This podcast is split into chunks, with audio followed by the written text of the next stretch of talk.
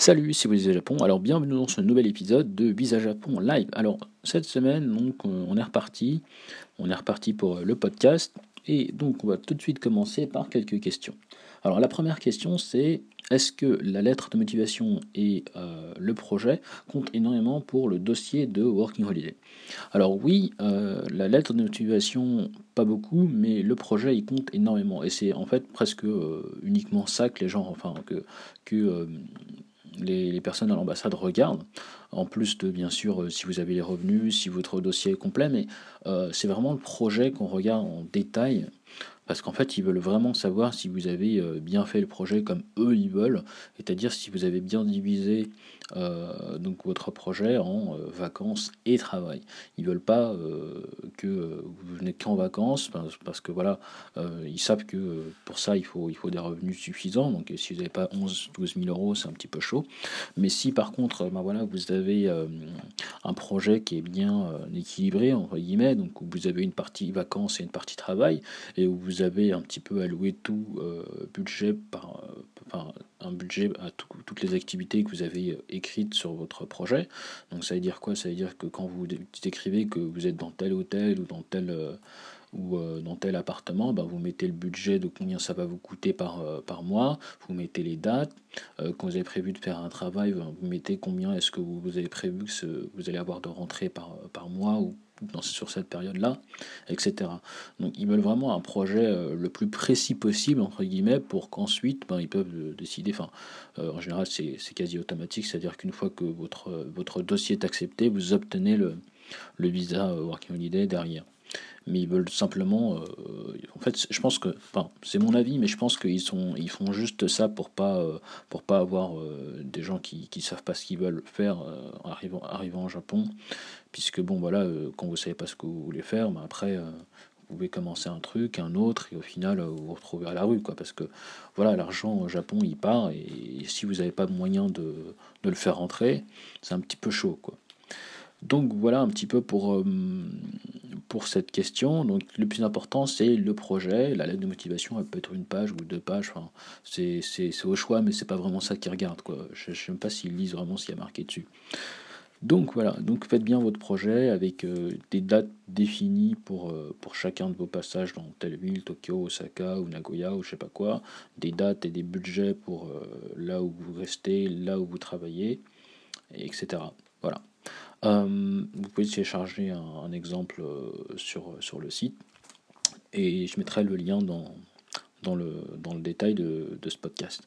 La deuxième question, c'est quelle banque, quel compte en banque ouvrir euh, au Japon? Donc, alors, euh, moi personnellement, j'ai ouvert un premier compte à la poste japonaise, donc la Yucho Ginko. Euh, et j'en ai ouvert un deuxième à la Shinsei Ginko, donc la Shinsei Bank, et un troisième à la MUFG, Mitsubishi UFG, enfin, je sais pas, des fois c'est UFG, UFJ, c'est un, un, grand groupe, donc ils font presque tout l'alphabet. Et, euh, et, donc, alors pourquoi d'abord à la Yucho et ensuite à la Shinsei? Tout simplement parce que la Yucho, ben voilà, c'est la banque, euh, c'est comme la banque postale en France, euh, sauf que c'est privé. Et donc c'est facile d'accès, c'est rapide et vous n'avez pas besoin de Hanko, donc de tampon avec votre nom dessus pour ouvrir un compte là-bas. Vous arrivez avec votre value card et, et, voilà, votre compte il est ouvert quoi. Euh, pareil pour la Shinsei, la Shinsei Bank, seulement voilà, il y en a moins, il y a moins de, a moins d'endroits pour, euh, pour ouvrir le compte. En revanche, vous pouvez retirer euh, de l'argent 24 heures sur 24 dans n'importe quel, n'importe quel 7-Eleven et c'est gratuit. Donc vous pouvez retirer de l'argent gratuitement dans n'importe quel 7-Eleven.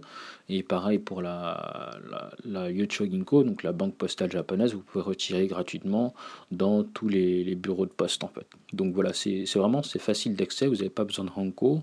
Et, euh, voilà, et puis en plus, euh, vous divisez les risques par deux quand vous avez entre guillemets un compte euh, dans un endroit et un compte dans un autre.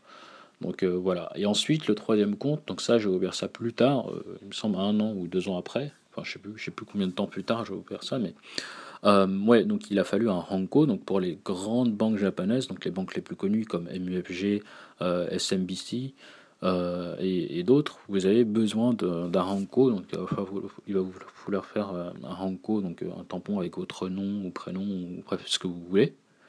Et une fois que vous aurez ce, tampon, eh bien, vous pourrez ouvrir un compte dans, l'une de ces banques. L'avantage d'avoir un compte dans l'une de ces banques-là, c'est si par exemple ben, vous, habitez dans, un logement où vous devez payer tous les mois par virement bancaire, et euh, que par exemple bah, votre proprio il a un compte dans la même banque que vous, et eh ben vous n'allez pas avoir à payer des, frais euh, supplémentaires pour, euh, pour les virements. Donc moi par exemple, ben, moi à l'époque mon, proprio il était à la MFG, donc j'ai ouvert un compte à la MFG, comme ça j'aurais pas à payer les 307 yens tous les mois en plus pour, pour faire un virement particulier. pareil si vous avez d'autres trucs à payer, etc. Donc voilà, c'est vraiment, c'est juste par, par facilité, par simplicité, quoi. Mais euh, voilà, vous avez le choix en fait. Donc moi, je vous recommande euh, d'ouvrir absolument un compte à la banque postale et peut-être à la Shinsei. Ah oui, donc le, truc aussi avec la Shinsei Bank, c'est euh, c'est que vous avez l'accès à l'interface en anglais. Et il me semble, à part la Citibank, c'est la seule banque qui vous offre un accès en interface en anglais. Donc quand vous devez faire un, virement super rapidement le jour même, donc entre minuit et 14h30, euh, vous n'êtes pas perdu à savoir il est où le kanji de Furikomi, il est où le kanji pour faire un virement, il est où le kanji de machin.